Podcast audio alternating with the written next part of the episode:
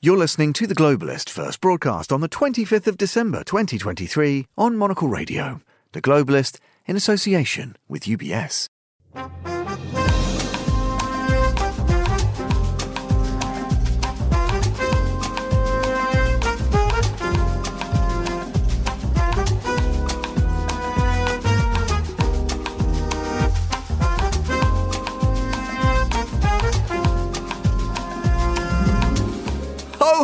Hello, and welcome to a very special Christmas Day edition of The Globalist. I'm Father Christmas.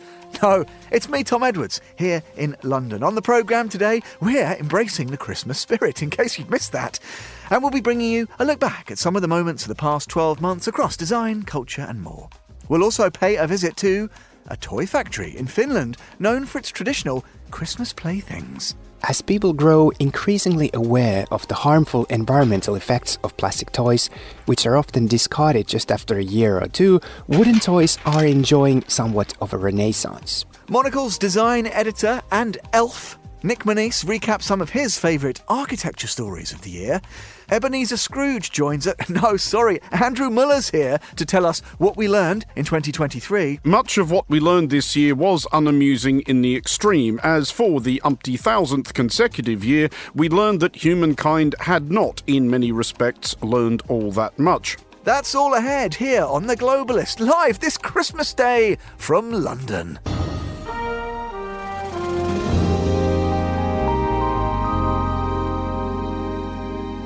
This is The Globalist on Monocle Radio. I'm Tom Edwards. A very Merry Christmas to you, wherever in the world you happen to be. And we start this festive edition of The Globalist with a look back at the year gone by. Here's Monocle's contributing editor, Andrew Mueller, with a very special What We Learned in 2023. If I could save time in a bottle. We learned this week, or were reminded by the producers this week, that it is that time of year at which we are expected to broaden our remit beyond the last seven days and instead reflect on what we learned from the previous 365.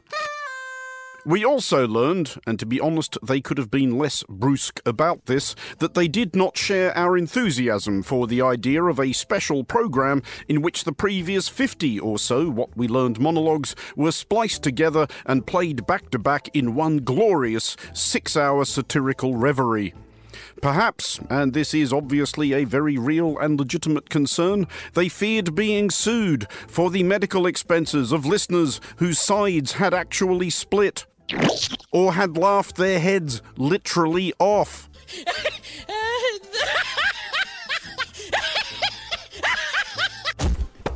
Or we thought maybe we could just clip some of our best loved whimsical commentary on events of 2023 as a sort of highlight reel and save ourselves having to write a whole other thing. Like, for example, this absolute ball terror from late April when we remarked hilariously hilariously upon the coincidence of the United Kingdom hosting at around the same time the coronation of King Charles III and the Eurovision Song Contest. A reminder that the great event will take place on May the 6th, just a week before Eurovision, and yes, one will be an undignified circus of dubiously credentialed foreigners descending on Britain to caper about inexplicably in daft costumes to a dismal soundtrack, while the other is a song contest. However, circumstances forced a rethink, and by circumstances we mean producers telling us we wouldn't get paid. Oh, Just get on with it. They did, yes, also tell us that. All of which said, much of what we learned this year was unamusing in the extreme, as for the umpty thousandth consecutive year, we learned that humankind had not, in many respects, learned all that much. We learned that this guy, Ladies and gentlemen, the Bible says that there is a time for peace and a time for war. This is a time for war had not learned that just because the only thing you have is a hammer, it does not necessarily follow that everything else is a nail. And we learned that a similar, somewhat partial reading of the book of Ecclesiastes, seriously, lads, the moral of the thing is actually in chapter 3, verses 19 and 20, that bracingly existential stuff about all being vanity and us all coming from and returning to dust, was being clung to by this guy. командующими всех направлений. Обращаюсь и к тем, кого Though we did learn, as Russia's 72 hour lightning conquest of Ukraine lumbered into its second year, that Russia is, despite itself, capable of enhancing the general gaiety with a brief comedic interlude, at least a brief interlude of that specifically Russian variety of comedy, in which an amount of futile slapstick precedes the violent demise of the principal protagonist. There's a pretty wild situation unfolding in Russia tonight. The White House says it is monitoring. It all started earlier this evening when that man, uh, Putin chef, Evgeny Prigozhin, the head of a Russian affiliated mercenary group that's been fighting in Ukraine, appeared to release a video on social media accusing Russian military leaders of misleading the country and its president, Vladimir Putin, over the initial reasons for the invasion of Ukraine itself. Yes, we learned that among those who had developed reservations re the decision of Russian President Vladimir Putin to plough billions of rubles and hundreds of thousands of his fellow citizens into the fields of Ukraine for, let's check that again, absolutely no good reason whatsoever was Yevgeny Prigozhin, the Leningrad hot dog cart operative turned international mercenary warlord. From Prigozhin's abortive mutiny and subsequent events, we learned two things, really. One was a reiteration of that whole thing about come at the king, best not miss. The other was the unwisdom of flying domestic in Russia, having affronted its president.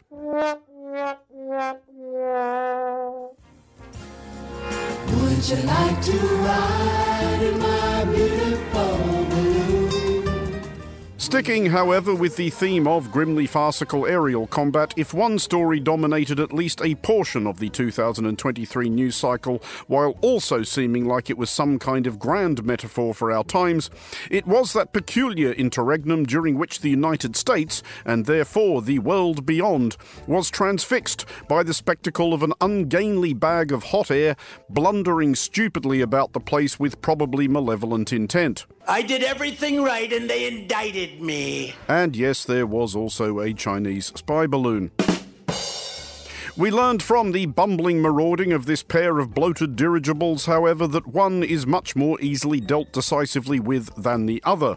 We learned that a Chinese spy balloon is no match for a US Air Force F 22.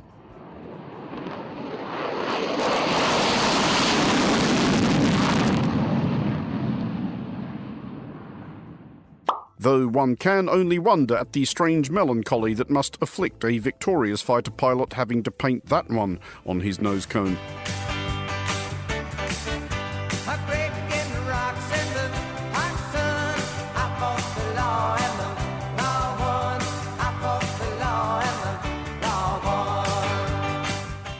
But we learned that a rap sheet 91 charges long, with the prospect of more where those came from, is insufficient, judging by current polling, to dissuade a hefty plurality of American voters from returning to Earth's most powerful office, someone who may be obliged to spend his second stint leading the free world from inside the Hooskow. We learned in sum of no more astute diagnosis of what continued to ail us in 2023 than the one provided by former Republican Congresswoman Liz Cheney, who, in happier, saner times, we milk toast metropolitan media elite types enjoyed the luxury of regarding as one of the bad guys. What we've done in our politics is create a situation where we're electing idiots. For Monocle Radio, I'm Andrew Mueller.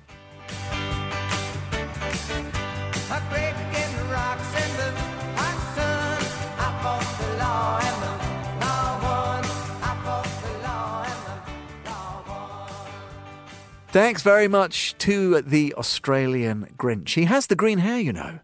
Monocle's Andrew Mueller there. This is The Globalist on Monocle Radio. UBS has over 900 investment analysts from over 100 different countries. Over 900 of the sharpest minds and freshest thinkers in the world of finance today.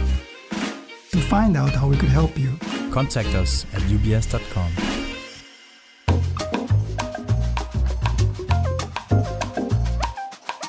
Next up on the special seasonal edition, we turn our attention to the world of design and architecture. This was a year marked by our own Design Awards, building with sustainable materials, and so much more besides. Here to tell us more about all of that and maybe to throw a few other Christmas curveballs into the mix, I'm joined now by Monocle's design editor and elf at large, Mr. Nick Monisse. Merry Christmas, Tom. Uh, what a you- way to start the day, I, Nick. I mean, really, uh, were you a good boy this year?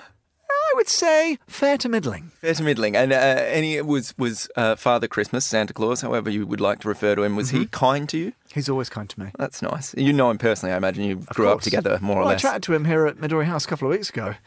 Um, he gets a lot of correspondence from my house. Not all of it, Nick, from me. Oh, really? Okay. Uh, I, I was going to say, uh, you know, we're, we're, we're going to talk about design. I, I think maybe, you know, continuing on that Father Christmas bent is the way to go. I mean, this is a man whose sled is so sleek, so fast, so, uh, you know, it, there, there's got to be some design behind it. Have you have you seen it? Have you I've climbed aboard? It, I've seen it zipping past. I've not tried it out. You know, because we're, we're, It's we're powered by magic, you know, Nick. Well, I mean, this is something that I'm sure some of the, some of the people we've spoken to this year would love to learn more about. Because I mean, maybe a nice way to, to kick off this chat. I'm going to start steering. I've just decided this is. I think I've had a t- few Please- too many eggnogs to do. kick the day off. Go for it. but it's like maybe maybe the design awards is a nice place to start because there is some automotive design in there or some transport design in there, and maybe maybe Santa could take a leaf out of Kalk uh, or sorry, Cake, who are a, a Swedish design automotive transport design company uh, who launched the Kalk and electric motorcycle earlier this year.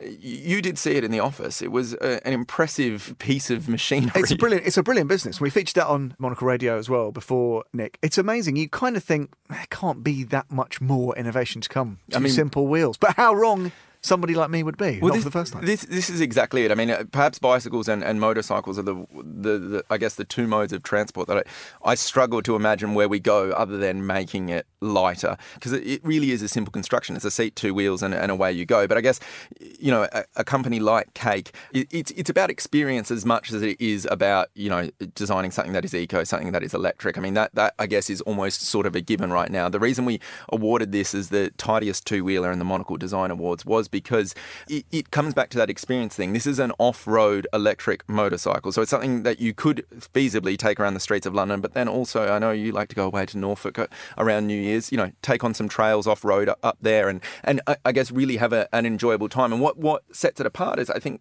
for so long electric vehicles had been held back by the capacities and the and the power of the batteries that they're that they're using. So so the idea of having an off-roader as a motorcycle was something that, you know, was almost inconceivable five to ten years ago. But now somebody like Cake has, has done that and they've created something beautiful as well. So it's not just a, a nice thing to, to I guess ride, but it's also a, a beautiful thing to look at.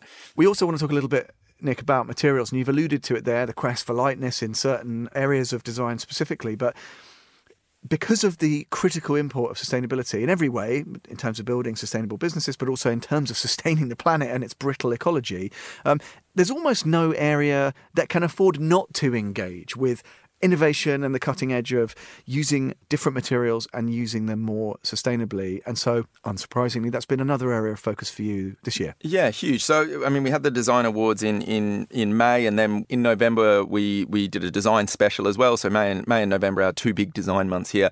November we had a feature called Material Matters, and and it, it was looking at I guess. Over the course of the year, the design team at Monocle attends so many different, you know, there are trade fairs that are catering towards architects. There are some that are catering more towards, I guess, interior designers and, and, and furniture buyers and, and gallerists. But a, common theme that sort of seemed to run across all of them was the space for innovation seems to be in materials and in, in material choices. I mean, building sustainably now is almost like a given. It, it can be something that can be, I guess, almost taken off off off the checklist as something that you have to deliver on because the, the best designers are automatically thinking about that and and the space where they're doing a lot of this where they're making these big differences where you know they're they're reducing the huge carbon footprints that the construction industry has is by looking at new materials and that could be something that is you know, re, reusing existing products or waste products. We, we, we profiled Hempcrete by Lirio Design House, which is an American studio, and they're, they're using hemp to, I guess, make a, a concrete like material. There's other biocomposites being made by Biomat in Germany. Uh, I was talking about waste there. Urban Radicals are a UK based studio. They've made bricks out of silt that they actually dredged up from canals in Venice, which is typically just a waste product that was gone off and dumped somewhere, and now they're actually making bricks out of it. And I think it's these sorts of these sorts of innovations, these sorts of materials that really are I guess the future of design and what, what uh, by, by the future I mean their, their potential to unlock new ways of building, new construction methods. Like if all of a sudden you've got a brick that is super super lightweight or, or a, a beam made out of hemp that still is structurally strong, you can build higher. You can defy seemingly defy gravity by by toying with these things. And I think that's why I got particularly excited about this story and why I wanted to flag it. Nick Money, it's great to have your company. This well, otherwise would have been a little bit lonely this Christmas morning here in London town. Stay with us if you will. Uh, I'd like to pick your brain about some other design trends of the past 12 months. UBS is a global financial services firm with over 150 years of heritage. Built on the unique dedication of our people, we bring fresh thinking and perspective to our work.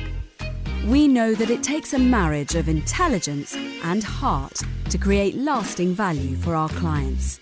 It's about having the right ideas, of course, but also about having one of the most accomplished systems and an unrivaled network of global experts. That's why at UBS, we pride ourselves on thinking smarter to make a real difference.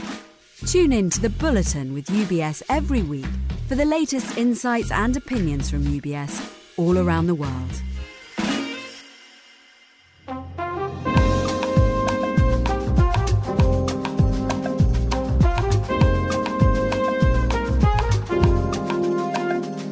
But now this, the Finnish toy maker Juho Jussila has been crafting wooden toys for a hundred years. Its simple and beautiful toys have delighted Finns for generations and often last decades. We dispatched our Helsinki correspondent, Petri Burtsov, to the factory in central Finland to find out what makes this fifth generation family company successful and to discover why wooden toys continue to appeal to kids the world over.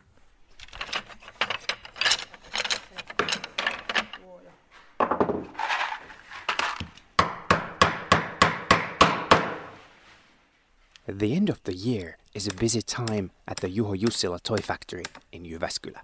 Wood is sawn into pieces, sanded and varnished, and then assembled into toys in all shapes and sizes by the expert craftsmen and women that have worked in this factory for decades. This has been a special year for the company as it celebrates its 100 year anniversary. A respectable achievement for any company, let alone one that makes simple wooden items in an age of digital screens and throwaway plastic toys. I sat down with Pinja Savo, who represents the fifth generation of this family business and who, instead of jumping straight into a leadership role, is learning the ropes on the factory floor, making toys with her hands. I began by asking Savo what it is about simple wooden toys that makes generation after generation of children fall in love with them it's sharing enjoyable memories and this uh, nostalgia that's around them.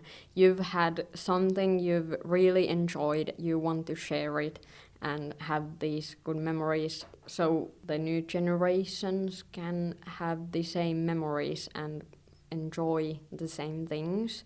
There's not much that a hundred years ago that's same now children are the same that they were a hundred years ago. They still want to create and imagine things, and they want to create their own playing around the toys. It hasn't changed so much. Kids are still kids.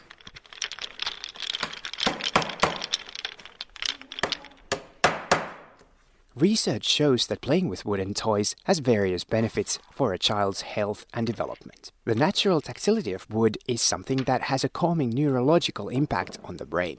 The simple design of the toys, such as the posting boxes, trains, and block sets, promotes a playing environment that is more tranquil and one that encourages the child to focus on problem solving and imaginative play.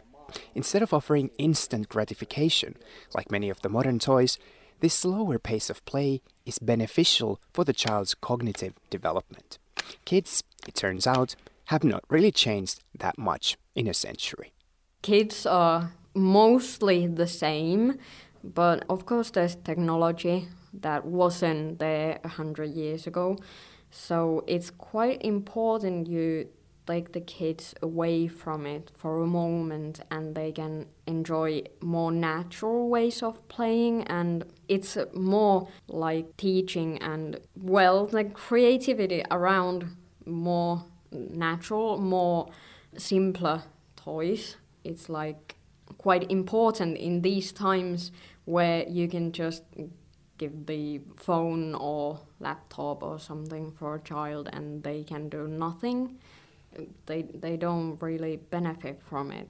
It's quite simple. It's more natural material than plastic, and then our toys they are targeted for quite young age. So digital toys they would be probably for older kids, but I still think it's really important to find connection to a toy or a game that you have to play with, not like it plays for you.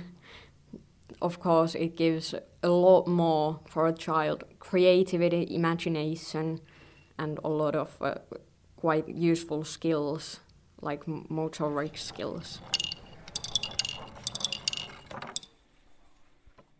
Juho Jussila's product catalog consists of just a few dozen models, many of which have been in production for several decades, some close to 100 years.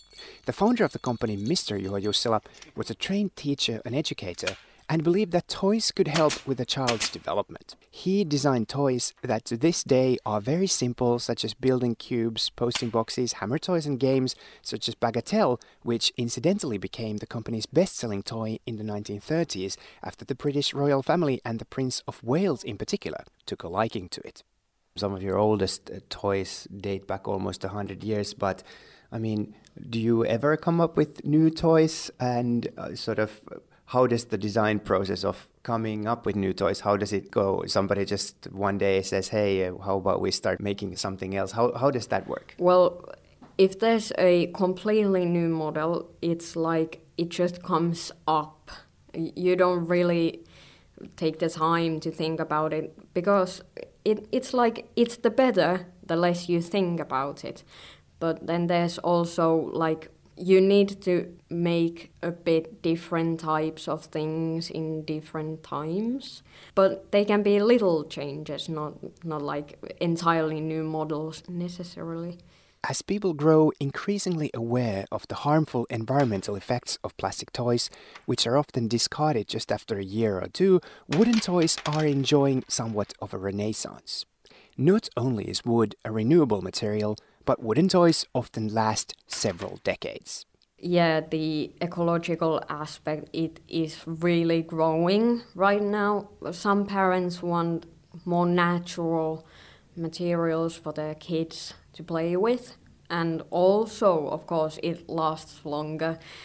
And we sell spare parts so you don't have to buy an entirely new toy every time you lost a little part or something. It, it lasts longer.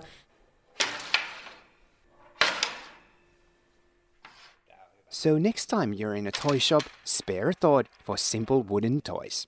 You won't find them on the high street, and if you do, they'll be tucked away behind the glitter of the flashier modern toys. Wooden toys are elegant to look at and pleasant to touch. They encourage creative play and often last through several generations, creating stories and memories to be cherished. For Monocle in Jyväskylä, I'm Petri Burtsov. A report there from Petri Burtsov in Finland. Thanks, Petri. Listening to that, still with me here in Studio One this Christmas morn is Monocle's design editor, Nick Monisse. Ah, I just think of you as a young boy rummaging through your stocking. It must have always been a delight to wind up with something wooden in your hand. Always, always got a piece of jarrah. Old wood, sustainably sourced, obviously. You know, we've got to really think about our forest management. Uh, but, you know, big big fan of timber toys and, and timber products more broadly. And actually, that was a delightful segue, Tom, because our December, January issue of Monocle has a huge report on, on the Finnish timber industry and looking at how a country that could potentially be running out of wood uh, is, is dealing with that. And, and, and it's completely reshaped how, I guess, local makers there are, are considering, you know, what might have been previously defected wood and, and using it on actual products and, and almost celebrating imperfections like little knots or little nicks that are, that are a natural part of, of, of timber furniture. And now, Nick, obviously, finding benchmarks wherever they are in the world of excellence, trailblazers, innovators is so much part if, if there's a defining characteristic of Monocle's whole editorial approach, it, it may be that, whether that's about shaping cities, uh, great businesses. And one thing that I always enjoy in our design coverage is where we look to find people who are who are pushing that envelope and trying to you know move the needle on some of these. Let's let's roll the clock back a bit to the middle of the year in summertime, the July August issue. Lots uh, in there about designing well a better design education. I think this is something really important because that is about firing the next generations as well. Um, tell me what we looked at. Well, we, we visited a, a, town in rural Alabama called Newbern, where Auburn University, uh, you know, a, a, very big school in, in the United States, actually sends its architecture students, its third and fifth year architecture students, out into the field to actually get their hands dirty and, and build things. And I think what's so important and what's so impressive about this this approach to an architectural education is it really it does two things. One, it, it gives back to the community that it's in. So this this relatively impoverished town in, in the rural south of America now has amazing works of architecture partly because I mean I think students early in your career is when you're most creative when you're you know not weighed down by I guess lessons learned on the job or, or, or, looking for shortcuts. You're perhaps your most ambitious. So it's this this small town that has you know like its fire station is is breathtaking. There are community houses that are these almost sleek Nordic forms that you just wouldn't expect in rural Alabama. Parks with uh, amazing uh, shelters for people to picnic under that again typically would have been something that was off the shelf.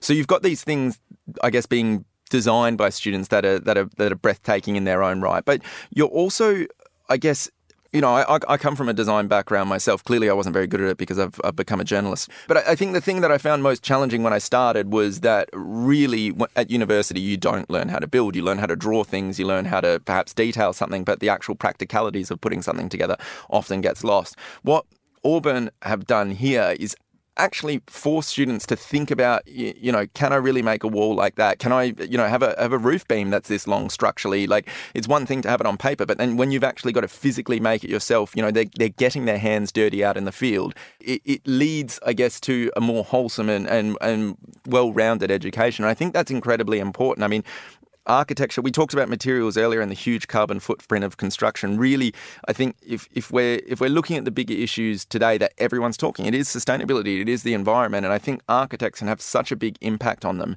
and giving them real world skills that they can then translate when they graduate and actually practice, I think is, is hugely, hugely important. Well, speaking of translation and the devil being in the detail, I want to flip forwards a couple of months. Uh, I think it was in the November issue. And again, looking at benchmarking and innovation, really interesting piece. I'm a bit of a, you know, I love my print products, I love magazines, I love typefaces.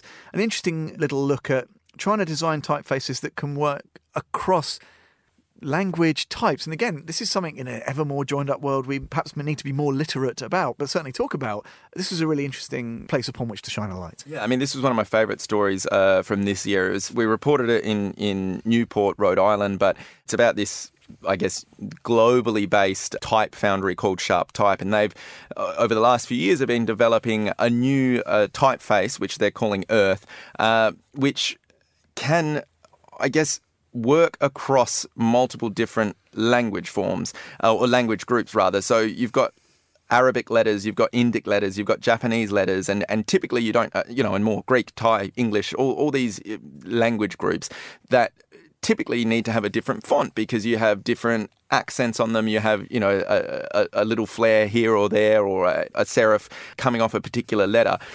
That means that a font can't consistently be applied, or at least yet hadn't been developed that can be consistently applied. So if you're a, a, global media group working across different languages, if you're a bank working across different languages, it was very hard to have a consistent brand across all your print products.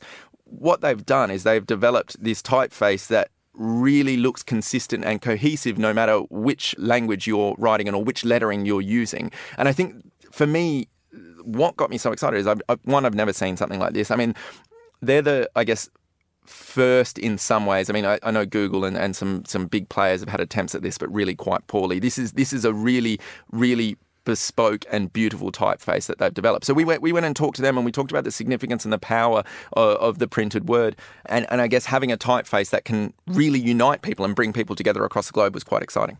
Absolutely. Um, Nick, thank you so much for shining a little bit of a spotlight on just a couple of the stories uh, featured in your uh, pages in the magazine uh, this year. So much more of that, of course, to come as we look ahead into 2024. But thanks for joining me this Christmas Day. Uh, the rest of the day, what's in store? You mentioned eggnog earlier. Is the turkey ready? Is there a, an old bird back at home with your name on it ready for a, a quick stuffing? Yeah, I mean, obviously, I'm a, I'm a big fan of meat and potatoes as well, so they will uh, be on the plate alongside it, uh, and then obviously some wooden toys to play with to round out the day. Lovely stuff, Nick. Merry Christmas to you. Uh, see you in 2024. And that's all for today's programme. May I say once again, a very Merry Christmas to you, wherever you may be. I'll pass on seasonal thanks too to our producer, Carlotta Rebello, and our studio manager, Mariella Bevan. There's plenty of special seasonal music on the way and a very special edition of The Briefing. I'll be back with that for you in a few short hours. The Globalist itself returns at the same time tomorrow morning with another look back at the year that's almost wrapped up. Until then, though, I'm Tom Edwards. Thank you very much for tuning in, and may I say once again, a very Merry Christmas.